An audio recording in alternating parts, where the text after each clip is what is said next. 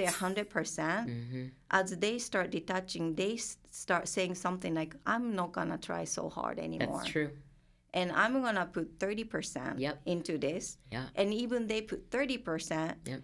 they don't see it because some of these clients I work with are such high achievers. Their 50% is Mm-hmm. It's like- everybody else is 200%. Yeah. Mhm, mhm. So they make it small, and it's it takes so much energy to work for 30% Yeah. for somebody who used to work for 100%. Yeah. So it's so draining for Yeah. them. Because they're holding back. Yes, holding back is so hard than Mm-hmm. going for it sometimes. And they start losing energy. They start, you know, getting depressed. Life force is leaving. And how do you catch that? If you're a CEO, entrepreneur, or business owner that can't seem to figure out what is blocking you from attaining the next level of growth in your business, then listen up. I'm Maria De Laurentiis Reyes. I've taken what I've learned in 30 years working inside multi million dollar corporations, building my own business, and consulting my clients, and discovered five themes that stop a business from scaling. I've created a tool to help you get the answers you need to get unstuck and unlock the next level of growth. Head over to scale.mariadr.com and click the link to get your custom Scale Factor Formula scorecard when this episode is over. Hey, everybody, welcome to Finding the Upside. I am so glad you chose to join us today. I am in the studio and I have a special guest. I'm going to introduce her in a moment, but I'm so glad that you joined us. I have on the podcast today Mizuho Kanazawa, and her nickname is Miho. I'm so excited to have you here. Welcome. Thank you. Thank you for having me today. Thank you for coming. So, I wanted to do just a brief intro to give everybody an idea of uh, what your background is, but then I'm going to turn it over to you and let you elaborate. Miho is a therapist mm-hmm. and she is dedicated to working with clients whose personality and life experience was shaped more than one culture, shaped by more than one culture. So they're multicultural individuals. She works closely with her clients and seeks to empower the multicultural person through all chapters of their life to build confidence and be connected in all their important relationships and valued in the community, which I love. Over time, as she works with clients, she helps to give them and gain a new perspective and give them fresh ideas and behaviors and practical tools to navigate people who juggle multiple cultures. And we'll talk, I'm sure, about all the interminglings and all the different people that you deal with, students and families, and all the different places where they might come from and where this comes into play. But I'm sure we'll also touch on assimilation and all the different things that have to do with the people that you work with and what they navigate. So, could you share a little bit more about your work, your background, and how you came to start to do this work and work with the clients that you do? Sure. Okay, great. So, um, yes, my name is Miho. Yes. I came to this country um, a few decades ago, like 30 plus years ago. Okay, yeah. So, my English is not my first language. Yes, got it. So, when I got here, I couldn't speak any English, Nothing? nothing. And then, you know, How I went to? Oh. school. I was 18, 17. Um, I came here for college Okay. and I never left. Wow. Yeah, so I, I stayed on and, you know, just saying yes to different inspirational moments led me to become a therapist. And as a therapist, I started my career working in different hospitals. Mm-hmm. And in a system of the hospitals, I encounter so many patients uh, getting misunderstood Mm-hmm. because of the cultures that they come in with. Like you might want to get a hot dr- drink instead of a cold drink, Mm-hmm. and there's a crush of the care, like between the system thing In the hospital. in the hospital, and it's a very white male system. yeah. So I have witnessed very, um, you know, many occasions that are very heart crushing. Yeah. The patient's needs are kind of overridden by the system, Mm. and it was um, very difficult Mm-hmm. to work and advocate as a, a person of color, as an Asian woman with accent, and as a Mm-hmm. Woman. Yes. So I just felt like I can't advocate for my patients in a system Mm-hmm. because I'm kind of you know being made to do the things that I need to do because I work for the system. Right. So, So administration is kind of guiding what you're supposed to be doing. yes, yes. But you don't feel that's in line with the needs of the patient. Right. So sometimes I had to report a mm-hmm. patient, mm-hmm. um, like you know maybe co-sleeping mm-hmm. or which I completely endorse because many of our worlds live like you know like they sleep together then Yeah. with children and parents. Yeah, But it's not the norm in kind of Western culture. I see. So that type of stuff really was um, difficult for me. So the cultural differences and the system doesn't understand the difference in the culture. right, I right. see. So I decided to leave the hospital work and I decided to uh, open up a practice of my own where all these multicultural clients can come and they can talk about their practice, their cultural practice, where they come from, and what they want to do to their loved ones without feeling so scared of being reported or being called out. That's abnormal. Mm-hmm. I wanted to make a really safe space for these individuals. Mm-hmm. So I started my practice in 2007 or so. mhm. And there's nobody, of course, when you start up a practice. Right. Because you're starting from scratch. Yes, and there's no one for Yeah. six months or Yeah. so. Yeah. But I kept, I was really believing that there's a more need Okay. for this. Yep. And so I kept spreading word, and I just got my first patient, Mhm. and working with her, and led to another patient, and you So know, by referral, and you started to get known. Yes, yes. So Right. now I have full practice uh, for many years, and I'm very blessed to work with all of my clients, and I love all of them. My question for you is Did you find that satisfaction in being able to follow your instincts and help them as you needed? And, and, and what did that feel like for you? Oh, I love it so much. I feel that's my safe space for me as well. So when I am not scared of being called out to do something that I truly believe, Mm-hmm. but I feel safe to do my work with the clients, Mhm. I think that's the best space for healing. Mm-hmm. So I feel wonderful, and you know, I I feel moved by the work that I do with clients and what they bring in Mm-hmm.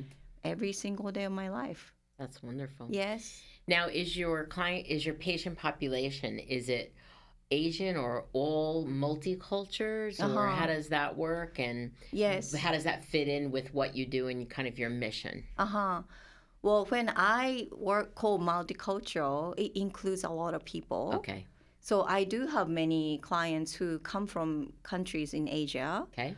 um, or mixed race Mhm. individuals, Mhm. and there are even like um, white folks, like white people who have lived in different countries, grew up. I see. Um, I don't know if you know this term called third culture kids. Mm-mm. These are the individuals who grew up in uh, countries that are not their parents' passport countries. Okay. So So, they- maybe they were living overseas. Yeah. Their parents were working overseas and they Right. were raised there. Yes, so these kids are often like um, kids of diplomats Mm-hmm. or military. Military. Mm-hmm. So they have really formed their personality and their experiences through various cultures. Interesting. Um, and so they hold that inside of them, but they don't show it sure. for, through the appearance. So they get a little stuck and very isolated wherever they go. Sense of belonging becomes very uh, big issue for them. Mm. Yeah. Yeah. So I, I, I love the work you do because I think, you know, and, and this word sense of belonging is coming into so many conversations these days. And I'm so happy to see that. I mean, even in a corporate environment, we're talking about that, right? Like, Mm. How do we bring a sense of belonging? Because when people feel like they belong, Mhm. then they can be their best selves and Right. they can work at their best, and thrive. Mm. Um, so, in the work that you do, um, not only obviously providing a safe space for them to talk about what they want to do and their families are navigating that, how do you help them address navigating when they're working inside of working or being inside of those spaces that are not just their culture? Right. Yes. What do you do Well? I have many clients who work in corporation, okay. and they struggle a lot. Um, you know, through just not feeling like they're being valued Mm-hmm. or they've hit the bamboo ceiling sometimes some of the asian looking people feel like my you know the same person who got hired the same year getting promoted what's happening to me mm-hmm. like i'm not get promoting mm-hmm. or you know promoted or i'm not getting raised. Mm-hmm. And they it just they internalize this into a self you know esteem goes down. Mm-hmm. and it's such a hard experience for them. So we talk weekly usually about this and surprisingly and then also also it makes sense that these individuals learn to kind of advocate for themselves in a system or they choose to kind of go back to their original self because many of these indivi- individuals who work in the corporations actually haven't had a chance to question themselves who am i Mm-hmm. so, and they are often uh, raised by first generation immigrants. So they are doing it for the parents as well. Yeah. So I always have some clients who are working through this space of like, can I leave this company? How do I make money? But I wanted to be a painter mm-hmm. since I was 3 I mm-hmm. knew this. Oh, okay. So not trying to live up to the cultural or parental expectations, Right, Yes. but not following their own dream. Yes, and then you know they are so conditioned to kind of fear mm-hmm. and also create safety in this culture and mm-hmm. in a system. Mm-hmm. They don't know how to go to this heart place mm. of like if I want to paint, I should paint. Then what happens to the insurance, the you know the salary? Yeah, it's a reality. Yeah, and it's a very deeply ingrained fear. And we work through it. And I have many people who left corporation and build their own beautiful artistic comp- companies. Because my training is creative arts therapy. Mm-hmm. So I do drama therapy. Drama therapy, right? And I use a lot of kind of colors and arts as well. So I tend to attract very creative individuals who Mm-hmm. are kind of stuck in Mm. the corporate world. So they have launched their own businesses, and it's been such a pleasure to witness them. That's like so great to hear and see. It does also, though, for me, bring up what that there's so many people who aren't getting the help, right? That are stuck in this place. Mm-hmm. And I have to say this: I worked in corporate for 20 years, mm-hmm. and I am white, but I'm a woman. So, and I have seen many different biases come into play. You know, if you're not a white man, right? Um, Right. And that is, it is what it is. It's in all spaces. And some of the conversations that you were uh, expressing about, or the cir- circumstances you were expressing about, you know, why did I get the raise, or I didn't get that, I'm not getting valued as much as.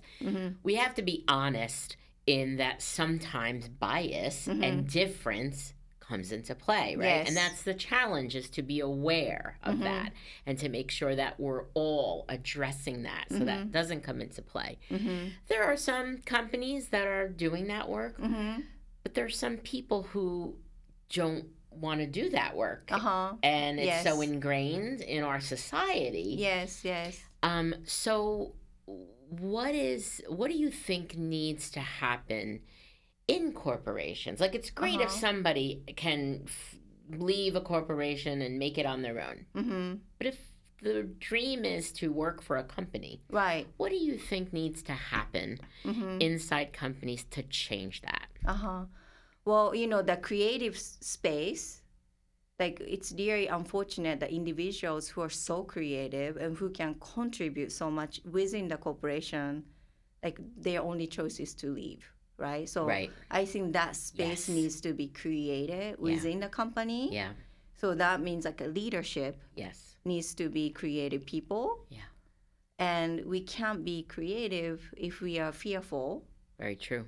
So how do you kind of create an, uh, a fearless em- environment and actually invite mistakes? Mm-hmm. And the more mistakes you make, the mm-hmm. more we learn. Then we mm-hmm. kind kind of can navigate to find out what works for us. Yeah. So that space is needed, I think. Agreed. Yes, and then they need to take time with it. It's not like you know once a year workshop. It's like ongoing. Yeah. uh, conversation as if it's they're all in kind of process groups, therapy group, like support group every Yes. week. Yeah. So, and then I think it's very important that they find a space that uh, like there's no hierarchy in a system. I know there's a CEO or Mm-hmm. COO, and there's an employee that's like first year, five year, like hmm you know, people cling on to that Yeah. status. Yeah. But I think there needs to be a room, like literally a room in a corporation where everybody get bare feet and Great. sit down on the floor and talk like they're in a village and everybody has the same equal voice. hmm So I think That's that a really interesting concept, and I think that I agree. That would be yeah, amazing. yes, yes. And then I think the facilitator needs to be not somebody or like has to take turn hmm and I think starting from there and do a lot of cultural share Yeah. In that space. Yeah. Everybody has culture to bring Yeah. in. Well, I want to follow up on some of the things that you said because I, I love uh, so many things that you mentioned. Um, first off, you know, agreed. It, it needs to be not just a one time training, it Right. needs to be embed within the corporate culture, Mhm. right? And the corporate culture should then shape how, every, how everybody operates within it Mm-hmm. right? And so agreed that in order to change that, yes, have to be aware of it, committed to it, and it has to be an ongoing practice. Mm-hmm. And and I think that let me say this. I think that there are some companies that are aware of Mhm. this and some that might be doing a good job at starting to create those safe spaces. They've recognized Mm-hmm. that creativity and innovation comes from difference. It comes from difference of background, difference of thought, different Mhm. perspective, right? Mm-hmm. And it doesn't mean it comes from here, right? Like you were saying, that not like it could come from anybody, Mm-hmm. right? I think where they struggle is implementing that. Mm-hmm. And I think part of it is because they don't have that ongoing practice. It's a let's check a box Mm-hmm. and oh we think we're doing this, but there's not enough ongoing practice to change that Mm-hmm. that's where I think the game changer is. Right, And I think the benefit, because obviously companies always look at, well, what's my ROI? Your R- ROI is Mhm. going to be that if everyone can contribute their Mhm. true value, Mm-hmm. you're going to get more innovative, creative ideas. You're Mhm. going to get the better, the best of everyone. Mm-hmm. And another thing is, people don't have to leave because they don't feel like they don't belong. Right. Yes. Yes. So I think it's a win win. yeah. Have you seen good examples of that implementation? I mean, I have seen some companies do some really forward thinking things. Uh huh. This is my perspective and what I've seen. I haven't seen that widespread yet. Uh huh. I think in these last few years, there's been more conversation about it. Again, that's the good thing. And that's one of the reasons why I talk about that so much on this podcast diversity and not diversity like hire different people. Like we talked about that a little bit. Mm-hmm. True honoring difference and understanding, and really it's cultural competency, understanding different cultures, accepting different cultures, and allowing everybody to fall within their own center and bring their own value Mm-hmm. right? Mm-hmm. I think that the conversations are great because it comes into the awareness. And I also think the workers are going to start to force this Mm-hmm. because we are at a talent, you know, an, an issue with retaining talent and Uh-huh. attracting talent. And this Mhm. is one of the major reasons Uh because people feel like they don't belong. Right. Right. So it's a it's not the for ROI for businesses, it's business imperative because it's costly for people to leave Uh huh. and have right. to rehire yes. and yes. retrain. Yeah. But I do think that we need to keep these conversations going to help enlighten everyone to understand why it's so important Mm-hmm. and what the impact is. Right. That's what I think. Yes, yes, definitely. So I think it's very important for the company to come up with a system to keep the heart pumping. Yeah. In a way. Yeah. With this ongoing conversation, and you know, our hearts never stopped since Right. we are, you know, in our mother's berry, bellies. Right. It's same thing. But I also think they need to be able to catch the process of detachment. So employee, like when my clients want to leave a company, it doesn't come like this. No, it's over it's time. over It's time. building. They have tried. They have not gotten validated. They have not. They have been ignored. They feel they have skipped over. They have not been um, honored, Yes. and they speak, and then they get told like, "Why didn't you say something earlier?" Mm-hmm. Um, so like anything they do is it is not validating for them. Yeah. So they start detaching. So how do you catch? How does the company catch a, a person whose heart is detaching? That's that's a great question, and I I don't disagree with you. I think that that has to be more of a uh, program where those signs, you know, are recognized. Right. Right. Yeah. And I could, if I if I kind of um, uh, put it from my perspective, I think what it's in the business speak or the corporate think it's it's about engagement. Mm-hmm. People use this word engagement. Mm-hmm. It is an issue that we have so many disengaged employees, Mhm. right? And I think that's part of it. Yes. Yes. But I think the things they're doing to increase engagement are falling flat Uh huh. and they're not recognizing and this is i'm speaking very generally Uh huh. they're not recognizing why the detachment is happening and why somebody's pulling back Mm-hmm. right Yes. and part of it is because they've got to recognize that leadership hasn't made that a safe space Uh huh. and made everyone belong Yeah, I think it can be very simple. I mean, I almost wish like this magical, like you know, Yes. like a airport thing, like everybody comes through and like be be detaching, detaching, and you, you know, if you can get really- a sign, oh my god that that's would be great, and Yeah. then they can do some prevention, You're 100% approaching, right. but we don't have such machine. Um, right, but then, then at the same time, I think there's a dear what I hear consistently is somebody who get into the company they hope for the best Yes. when usually go in yeah they yeah. do their 100% hmm as they start detaching they start saying something like i'm not gonna try so hard anymore that's true and i'm gonna put 30% Yep. into this yeah and even they put 30% Yep.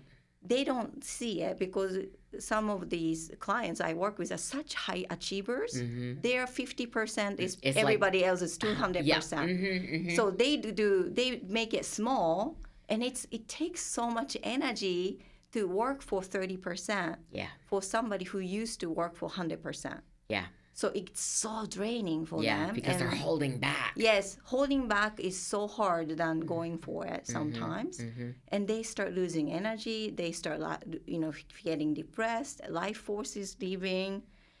And how do you catch that? And i think sometimes the leadership or the manager can just ask a simple open question.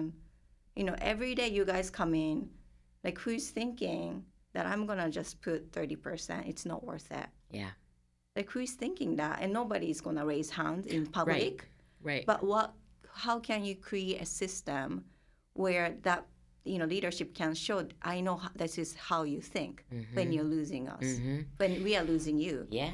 Well, I think, you know, there's two things at play. I, I don't disagree. I think you're right. I think it could be so simple, right? hmm But the scenario that you just said, like who who feels like they're giving thir- nobody's going to admit to that. right But why they won't admit to that is because they're working within a system, Right. almost like you in the hospital, mm-hmm. right? Where it will be, you know, Yes. punished if that's admitted, Yes, right? And yes. so there's no safe space to admit that. right But as a leader, and as a leader myself in corporate, I led people. I would know because my radar was up for Mhm, that. Like you mhm. see somebody pull back, you see why. How do I get them re-engaged? How do I light the fire again? Mhm. What's going on? Mhm. But not everybody's tuned into that. no But it could be a simple. I mean, the data's there, right? Mhm. They could pull the data. These companies could pull the data and have these set of metrics that they measure, Mhm. not the stuff they're measuring now for engagement. Like, what are the ways that somebody starts to start to de- to detach? uh-huh But all the time, there has to be a safe enough space that somebody can feel okay to, To say it, that yes. and say it. Right. That's the system we like to have. Yeah. And to take a risk is actually um, applauded and That's to right. be thanked for it. That's right. Yeah, not Yeah. be Yeah. like. And the funny part about that, and not funny, but I think you know what I mean, is that in all um, corporate environments, Mhm. everybody to some extent is masking up, right? Mhm. Because they're modeling whatever's being modeled Right. as the stuff that's being rewarded and oh this is the pet this is the pet right Mhm, and then it's like mhm. okay that's how i have to behave Right. that's how i have to be Yes. so it's really important for leaders to understand that Mhm. and understand when they are reinforcing unproductive and poor like models that aren't really what they want Uh-huh. that don't produce the best results Right. Right. and once that starts happening then every i mean that's just social you know that's sociology that's human behavior right Yes. the norm is this i don't want to be different than the norm Mm-hmm. right? So if we can start to say the norm is all of these things, or Mhm. the norm is somebody who does something way different and gets rewarded, or Uh-huh. somebody who's completely themselves and unashamed to say, I don't agree with that. I think this is a better idea, Mhm. or whatever. Mhm. Or in my culture, this is how we would Mhm. approach this, Mm-hmm. And that gets applauded. Then everybody wants to shift. Right. Yes. But it's about the environment Mm-hmm. that has to come in hand with, besides just recognizing and monitoring behavior and asking questions. Mm. Yes, So, I agree. Yes. you know, I, I I'm hopeful that again, as we continue to have these Mhm. conversations, more people understand this. We we we start to, you know, push this Yes. a little more. Yes. As I've said, I do have some colleagues that work for very forward thinking companies that are really aware of this Mhm. and they're really trying their best to implement programs to be able to support this or you know even to talk about creating these safe spaces mm-hmm. Mm-hmm. that's a big step Yes. right um, but i also because it's you know one of my the things i have to highlight as a business it's a business imperative Right. We It can't is. afford first of all we can't afford for these people to come out of the workforce Mm-hmm. and do we really want them to feel like the only choice they have is to start their own company Uh huh. Right. i mean that's great in some ways yes. but that's why so many job openings Mm-hmm. they can't find people Mm-hmm. Yeah. so There's so many turnovers Yeah. nowadays. yeah Like working for one company for a year feels enough. it right feels now. long right Yes. these days Yes. where like my parents they worked for the same company Same. for 30 years right Yes. well, thank you for that. That that that was awesome. Yeah. I what I want to um what I want to ask you is a little bit more specifically. I'd love to dive in a little more specifically with Mhm. your work and kind of the specifics that you take people through. Mhm. I know myself, my husband's Dominican. He is not from this country. So, even, you know, all cultures, when they come from a non US, Mhm. English is not their first language. Some of the struggles are similar. Mhm. Obviously, some of the cultural things are different. Mm-hmm. But juggling multiple cultures is definitely a complex experience Yeah. inside the family, even out in navigating, trying to get things done for yourself, going to Mhm. the bank, you know, Yes. and work, of course, as we said. Yeah. How do you help your clients kind of prioritize what's important in their lives Mm-hmm. um, and have what they're doing kind of align with their values, um, especially when they're faced with different cultures and expectations? Uh huh. How do you help them? I think it's first like so important within the kind of you know we are talking about first immigrants, second generation, third generation, even fourth generation. Mhm. This kind of you know where you identify yourself to belong. Mhm. The experience of immigrants are so different, um, and their um, cultural identity Mhm. is very different Yeah. according to that person. So I can't assume, right, that somebody has accent, somebody is, you know, came to this country when they're 25, they must feel this way, or I can't make that assumption, Very good point. right? And then, so ideally, you know, we really need to take time from that person's narrative, what they want to do with their life. uh, you know, how they want to live their life, and how much they see themselves as, you know, Japanese person or Chinese person or, you know, from Puerto Rico or I, I can't make assumptions. So they need to tell their story about their identity and their cultural identity. Um, some people don't have that attachment to how they look. Yeah. You know, so I think we really need to work individually on that. Because it really varies, is what I hear you saying. right? Yes, yes, and you know, I I need to create space for that. You know, could you tell me about yourself, like in terms of the cultural lens or ethnicity, or if that doesn't mean much to you, or sexual identity, like all of that. Mhm. You know, so many stuff. layers. Yeah, we that we need to have that person speak for themselves, Mm-hmm. which is not, which wasn't the case. Like you know, twenty years ago, ten Right. years ago, even like we decided for them Yeah. and that's such a kind of i think it's such a violent i mean it's such a blanket way of getting to know i think it's too sloppy Mm-hmm. way of getting to know a human being Mm-hmm. so we just really need to take time with each person And and so that you do in your work. So Yeah. I'm curious, and as you are explaining that, do you think that we as people in society often don't take the time to get to know somebody individually because we're making those assumptions based on how they look or talk or yes okay. i think so Yeah. i mean i talked to onika my best friend uh-huh. who introduced me to you Yes. we talk that's great. about this time like concept of time like we stopped taking time for things that are most important Mhm. we so focused on you know you know cutting a shortcut like uh, having a shortcut doing or it quick. yeah making a, a like you know template for email Yeah. i i mean you can call me old school but i write each email each time Yeah. because i want to connect with that person Mhm. and i don't have this template ready for my business and i want to kind of honor that time taking time in my business and i think my clients feel it Mm-hmm. Um, yes, and I agree that I don't think we take time. I think time is something that creates a lot of anxiety in people. Like we don't have time for this, or you know, we need to just bundle them together. So we just call them people cutter. Mm. Um, take time with these people. Um, I think who cares? You know, if it takes three years, because they might leave in ten, in one year if you Yeah. don't take time. Yeah.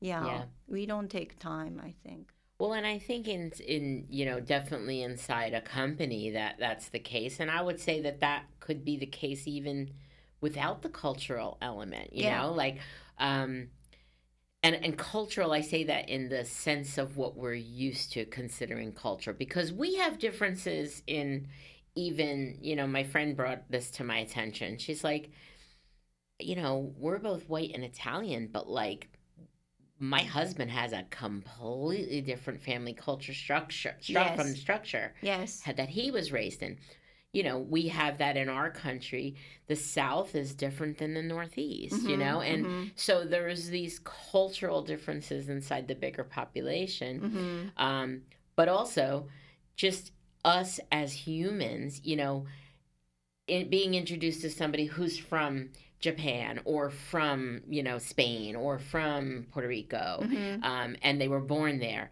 If we make assumptions about what their experience is, we miss all the nuance Mhm. and the individuality. Yes. And then to your comment, we can't connect with them. hmm hmm So even just in society, day to day, as friends, getting to know people, um, and you know, humans like similarities, so they Mhm. have to be take time to Mhm. get to know things that are different from them. And I encourage that. I celebrate that. I strive for that. Yes. I want that. Yeah. Some people don't. hmm So it's important to not make assumptions just because somebody you know has an accent or Mhm. somebody looks a certain way because Right. you don't know what their lived experience is Yeah. Yeah. and um, one of my previous episodes we were talking about different cultures and assumptions that are made to the negative Uh huh. because of and this example was a, a very uh, successful hispanic businessman, Mhm. and some people question how he made his money Uh huh. because they're looking at him like, well, what? Like, you think he's dealing drugs? Like, that's the only way? Like, just Uh-huh. because he's from New York? And Mm-hmm. mm-hmm. so, same Right. idea here, right? Yes, yes.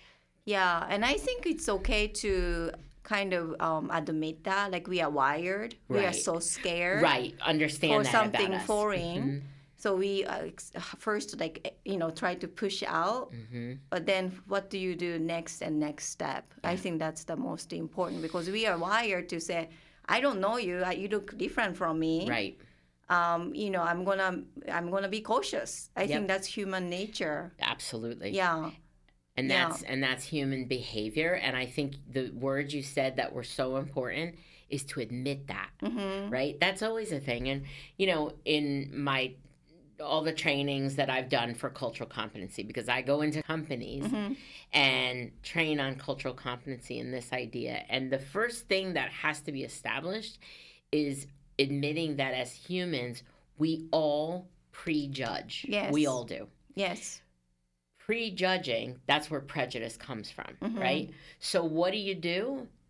You have to admit that we do it because we all do it as Mhm. humans. Mm-hmm. But you have to be aware of it to Mhm. then dismiss it Uh-huh. and be able to get to know that individual. Right. And the only way you can do that is by making that connection and spending the time. Yes. Yes. So back to your comment about inside a company, Mm-hmm. yeah, like leaders, bosses have to take the time to get Mhm. to know each individual. And I also liken it to not just about the cultural thing, but, you know, as a teacher, for example. Mm-hmm. If a teacher tries to teach in the same way, and Mhm. Annika and I have had many conversations Yes. about this, for all students, it's not going to work no. because everybody is different. Right. Right. So Yes. taking the time to get to know Mm-hmm. what is this person about? What are Mhm. they dealing with? What are their hopes, dreams? Mm-hmm. What are they struggling with Mm-hmm. Mm-hmm. without those assumptions? Yes, I agree. So important. Yeah. Yeah. Yes. So I am going to ask you some specific, if you don't mind, Mm-hmm. uh, questions about uh, people that you work with Mhm. that are raised. You mentioned some things that are, but that are raised by first generation Asian parents Uh-huh. and how they navigate that feeling Mhm. that they don't belong Uh huh. while they're raising families in a different cultural context. Uh huh. Uh huh. Yeah. Well, again, I think it's like individuals again. Um, how, but I think it nobody leaves their own country without feeling something big. It's just a fact. hmm You know, they they everybody who have left their countries, um, have good reasons that they re- left Yes. in some way. Yes. Right. hmm And do they have a lot of emotions around it? One hundred percent. Yeah. Does it show up in them raising the kids? I think so often, you know, and I think the kids feel it hmm how much they have have to kind of go through this process of loss hmm of their land, their country, their people, hmm or you know sometimes they leave their parents. Yeah. And- leave them behind. Right, a lot to leave behind. hmm and then you know create a life and give a you know give birth to their own children i think there's so much that gets put on the kid Yeah. So and kids feel it Mm. and they wanna um go the, you know I, I get this question a lot from the parents like oh like you know kids they have no idea of what we are doing like you know once they become parents they understand or Mhm. something hmm but I really do think children love the parents more than the parents love them. I just have a belief in that. Oh yeah. Just work having worked with lots of children as Okay. well. Kids are so loving. Yeah. Right? And then we sometimes lose them Yeah. because we have put too much hmm of our expectation, our sense of guilt onto them in a very implicit way. Mm. They work so hard and then many kids feel like my parents don't know me. Mm. my parents don't know who I am truly because I worked so hard to make them feel it, it was not regretful choice that they left their country. I see. right? So they get so stuck in this silent place. Mm. So when I get these children of the first immigrants, hmm I celebrate it first of all Mm. because it's such a huge courage for them to enter psychotherapy or Yes. therapy session because, Yes. and many of them make it secret. Oh, so they don't tell anybody. Yes, because if their parents find out, they are like, "What did we do wrong? Why can't you tell us everything that you're telling to a stranger?" Mm, I see. So it takes a lot of courage for yeah. them to enter therapy. So you celebrate that. Yeah, I celebrate that. hmm and we navigate that because you know if that's safe space for them not to say they don't have to say anything Right. so there's a lot of managing uh, and navigating these kids have to do Yeah. And you know when it comes to their career choice their relationship choice their diet choice they might have sex before marriage hmm um, they might do experiment with drugs sometimes Mhm. all of those choices they have to navigate okay i share this much with this part and i don't share this much. So they compartmentalize it. yes and that's a hard place to be and it brings up a lot of sadness in that individual yeah and then parents struggle too because they are human they are wired to feel and so they come to the kids like why can't you tell us anything Right. But if they hear something, they might not hear it. They might skip over the very important part hmm of, okay, I don't know what to say, but I'm glad you told me. Right. Right. And Right. celebrate at least the transparency. Right. Instead of going directly to something a little Yeah. more panicky Yeah. or anxiety oriented. Yeah. So everybody needs to do a lot of learning in how to talk and listen in family system. hmm you know, because family brings up a lot of anxiety Yeah. because we want the best hmm for the people we love the most. Yeah. Yeah.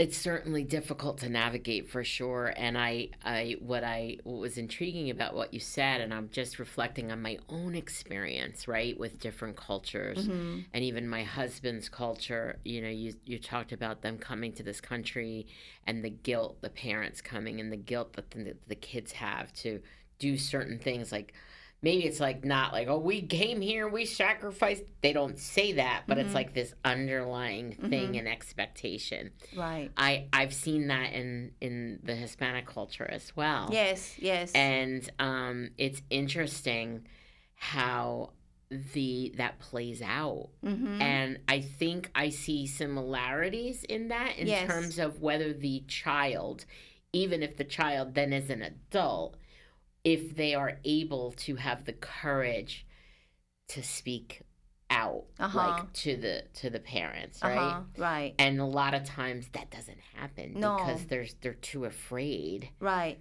And sometimes, you know, when I ask um, about empathy, hmm different culture create. Uh, you know, I ask my clients to create a, a little like sculpture of empathy. hmm And many Westerners or American raised like person like they might look like this is empathy like me oh, and like you looking. Oh, oh, okay And then another culture, empathy is you looking at me going like this. wow But to be just to know that you're hurting, but I'm not gonna talk about it. That's also be Oh. received as kindness i see and considerate thing. If somebody is crying in my session, I sometimes don't notice it. I try not to say anything about it Mhm, you don't call it out because that would make the person feel spotlighted. i see So I ignore it a few times. And then I, of course, wh- wh- when we have rapport, I say, "What does the tear say? mm What is that saying right Mhm. now?" hmm Um, so sometimes it, it is very cultural not to talk about it, mm. to leave it alone. That's love for some culture. very interesting Yes. and that almost gives you a better sense of good intent right like maybe it's misdirected like from what we're talking about here hmm but it's like you get that it's not malintent though, right? It's like Mhm. from them, that's love to not say anything, Right. right? Yes. Whereas it's like, why aren't you saying something? Yes, yes. You're, you're, I'm not being heard. yes, You know. yes. It's really um, you know mixed bag. Yeah. Yeah. So I sometimes find it, to be honest, beautiful, Yeah. and I sometimes find it very agonizing at Yeah. the same time because I could see that. you don't know what's really happening in that person. And even in couples therapy session you know i try to uh, create a space that they talk to each other. Hmm and it's so important for them to report out what's happening inside of them. Right. and with certain culture the person who is listening like stops no no no don't say anything. It's okay. It's Mm. okay ah so that's your kindness like to save him from saying something so vulnerable is received as kindness what is it like for you to For you yes to do that. yes Wow. but they also this person also didn't get to say something Yeah. at the same time Yeah. so there's no practice in this and if each one of us is saying don't worry don't worry it's okay i got it i got it hmm and when it's in a beautiful harmonious way that's beautiful but when it turns negative it's really uh, It's ugly, right? isolating Yeah. and they do their own labeling each other they don't talk Mm. about the heart and pain Mm. and you know that's when we really need to talk about this is a story i make up hmm when you don't You fill in the blanks. right When you don't speak it, it then everybody has their own narrative. yes right? yes Yeah. we have a relationship with our thinking yes. not with each other Yes. yes So I want to follow up on some of what you just shared because that was really such a great perspective. That one that I hadn't considered or really didn't under didn't have the understanding for. But you mentioned in some of the things that we spoke about and and some of the things that you just said that people choose silence sometimes Mhm. um, rather than having conflict, right? Because Mhm. they view that many times yes even sharing openly, which would help them heal and connect, they they kind of think is conflict. hmm What is the impact of that, and how do you get them to a place where they can uh-huh then you know choose to advocate or Mhm. in any situation relationship in a work relationship in society yes how do you get them to a place to be able to do that Right. Well, if they are to have chosen silence to, um, you know, tuck it under their emotions, but they wanna, and then these people who do that are usually are great helpers, great people who wanna fix things, who wanna make things better. Yeah, like you know, you're right. Like it, it costs them hmm because their heart is never being revealed hmm and they're not being um, having a space to share themselves. So we really need to kind of first honor the the pro- protective strategy, which is the silence, Mm-hmm. to avoid the confl- conflict, because they lose the silence, then things might get worse, right. Right? right. If one person's going and then this person is not silent but goes away, this person doesn't like it, but this person that's his or her way of creating peace. yeah. So we really need to see good intent of that person and celebrate it and tell that person keep having that strategy all your life because you have had it. Hmm and also make him or her realize like how it has cost you right. to a space um, you know you haven't had the space to talk about you and your feelings and learn to put words into your experience. Can we practice that And I would imagine it is a practice because the go to is so culturally ingrained. right, right Right? yes yes and then they can they might say i don't know Mm, okay so i don't know i think people go to i don't know when if we say something we get doomed if we don't say something we get Right. doomed right. So I don't know is again is their best strategy to keep peace. So we honor it. Thank you for saying I don't know. What does I don't know say? Create the space, let that person talk. hmm And I think really, you know, validate that. The more we kind of validate the system Mm-hmm. they have been holding on to, hmm they have to do less of it. Yeah. If there's a good reason for it. Yeah. And then they have they kind of start okay, Yeah. somebody sees me. Right. It's not because I don't care. It's not because I am an avoidant Mhm. person. Mhm. I have good reasons that I've Mm. done this. You know, Mizuho sees me, Miho sees me. Who am I? And then only then they feel safe enough to explore that, I would imagine. Yes, I think so. And you know, we're talking about this work, and what I really want to bring out is these are human conditions, right? Yes. Yes. And so this is specific your work to to working with these individuals from these cultures, but really anyone that feels like they don't belong hmm fits this bill, Yes, completely. right? Yes. Anyone. hmm And it and being able to, you know, and and that's something that's like my passion. Like can we all just strive to create a sense of belonging Mhm. in every single space in every single corner? hmm hmm because that's how we can all feel and be our authentic selves Yes. right and and be our best hmm and there's no pain because people could be honored for who they are and what they feel and Mhm. and all of that and you know some people have a negative view of that like oh my god God. Yes. yes. when you see the value and i would even say not just the value the beauty and harmony Uh huh. that that creates Uh huh. you right. just can't deny it Yes, yes. And I think that sense of belonging is such a, you know, beautiful word and that's their used word.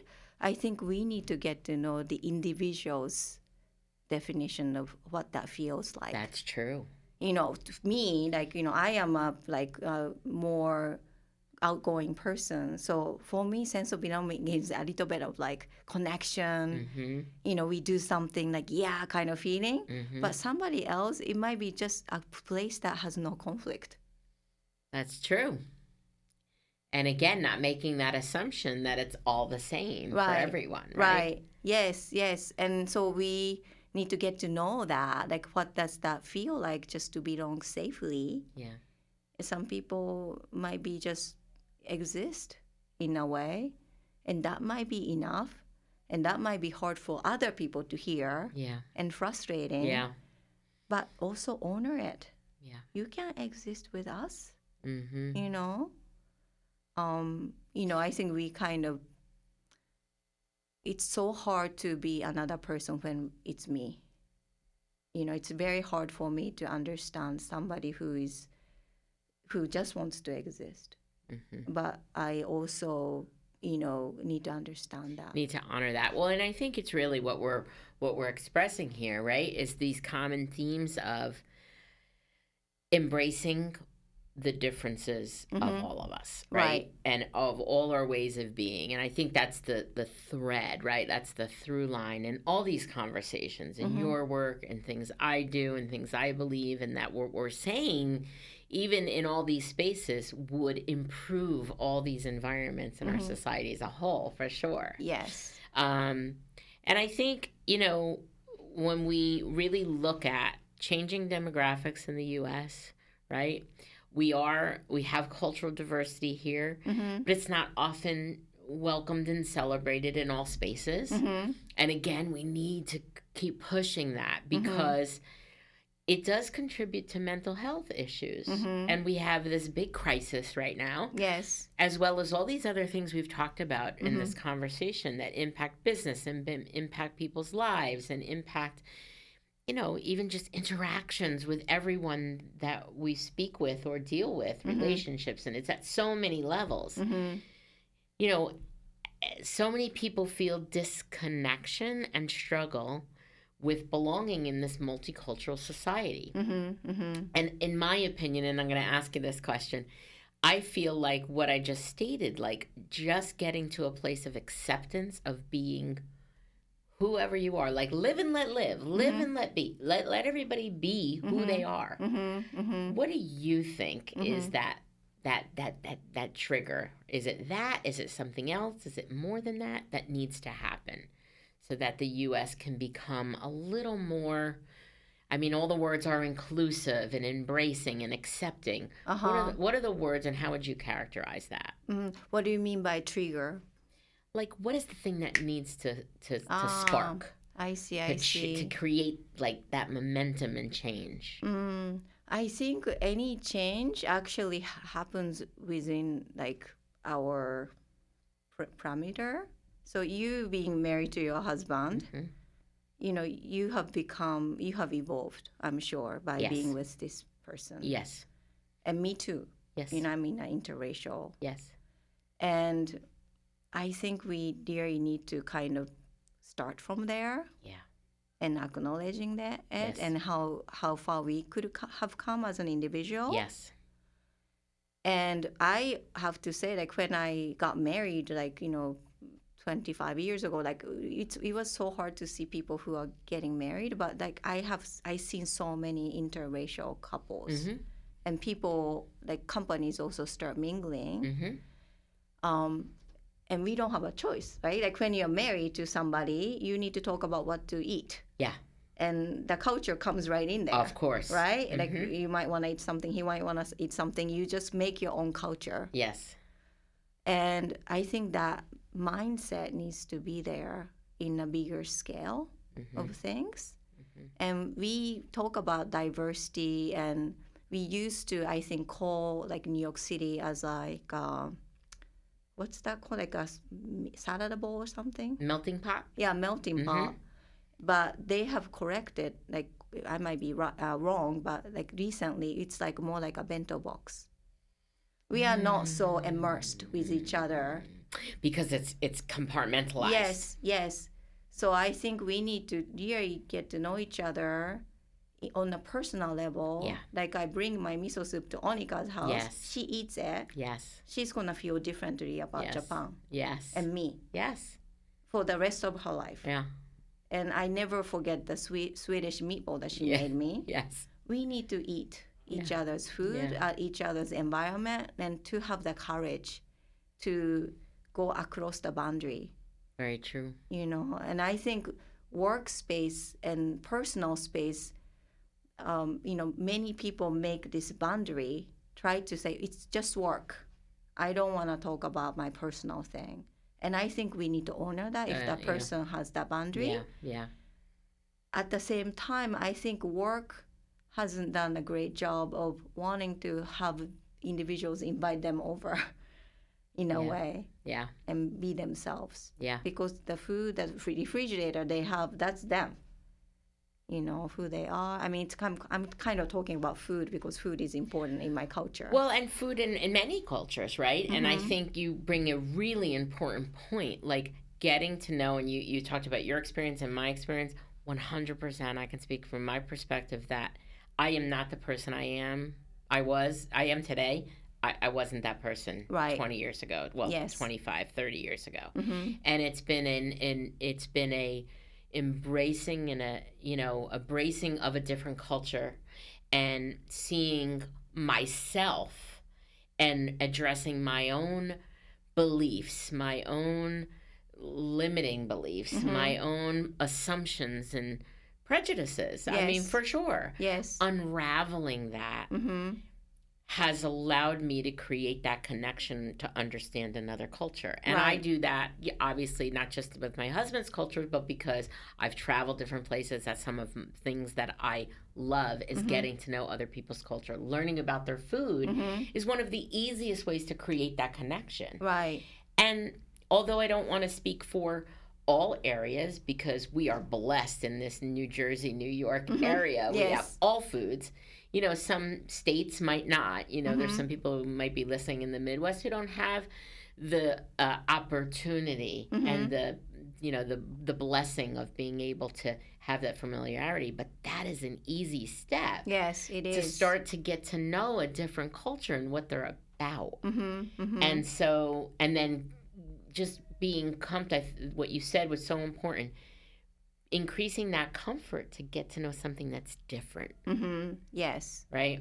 And so i agree with you and i think that you know all of us just trying to make that happen yeah yeah. is i what think so. Yeah because we you are you become so diversified inside of you hmm because of this marriage and because of you Mhm. traveling, because of your curiosity, you kind of took different things Yeah. all of your life, yeah and who you know who have you become? Yeah. it's the person of you know diversity within yourself, right and you know we can't make assumptions about that, Right. like you know who we are. Right. Mm.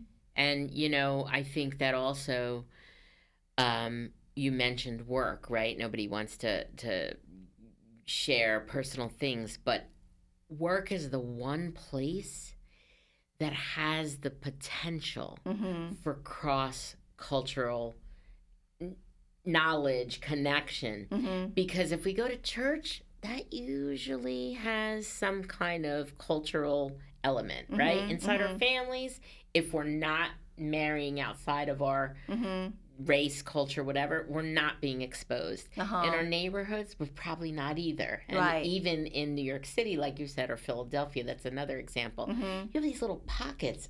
You have every single culture, but little pockets. They don't Mhm. intermingle. Right, right, Right? Yes. So work has the workplaces have the potential. Right. to it's do a that. space for it, Yeah. really. Yeah. If they can start off this kind of, you know, the bare feet Yeah. mingling space What and then they start the cultural share, like bring one thing out of your bag that Mhm. means a lot to you. hmm Everybody, you Yeah. know, sharing something about, oh, this is uh, green tea that I drink every day. Right. This is the, you know, like earring that my mom gave me. She passed away 20 years ago. Yeah. Yeah. if we go through that, I mean, it may be a little bit like too personal, but I think those personal space uh, creates the creativity, the safety for creativity. Because it creates the connection and it creates the bel- the sense of belonging. Right. Or the, or the at least I'm able to express myself who I am here. Yes, yes, yeah, and I think you know, in when we share it.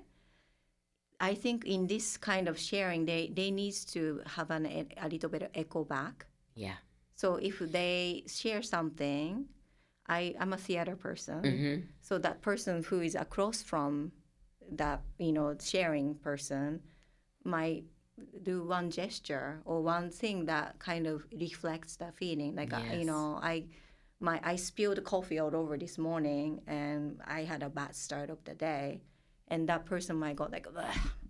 hmm and then this person feels understood. That person Mhm. enacts it out Oh, I see. and then kind of go like like this. the drama therapy. Yes, right? that's a drama therapy part, love and that. I utilize that type of um, reflection. We need to be reflected. Yeah. You know, since we are babies, we you know babies cry, and the mom go, mm, mm, mm, hmm "I get you. You are hungry." hmm It's a reflection. We need the reflection throughout our life until we die. Yeah.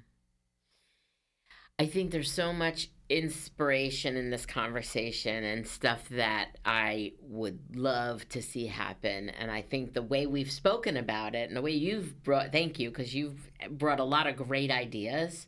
Obviously, thinking about how to implement that and how to create that inside all these spaces is, I think, the work is cut out for the leaders. But it's it's one that I think is uh, necessary and that has impact for all of us. hmm And then as individuals, because everybody listening here, just as individuals, you know, taking that step to get to know that person Mhm. and not make assumptions about because they come from a country or speak this language hmm that this is who they are really getting to know them but also celebrating and and and striving to understand where their culture is different than ours Yes.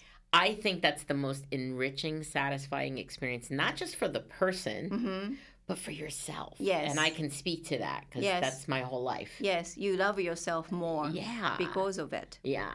Yeah. Yeah. Definitely.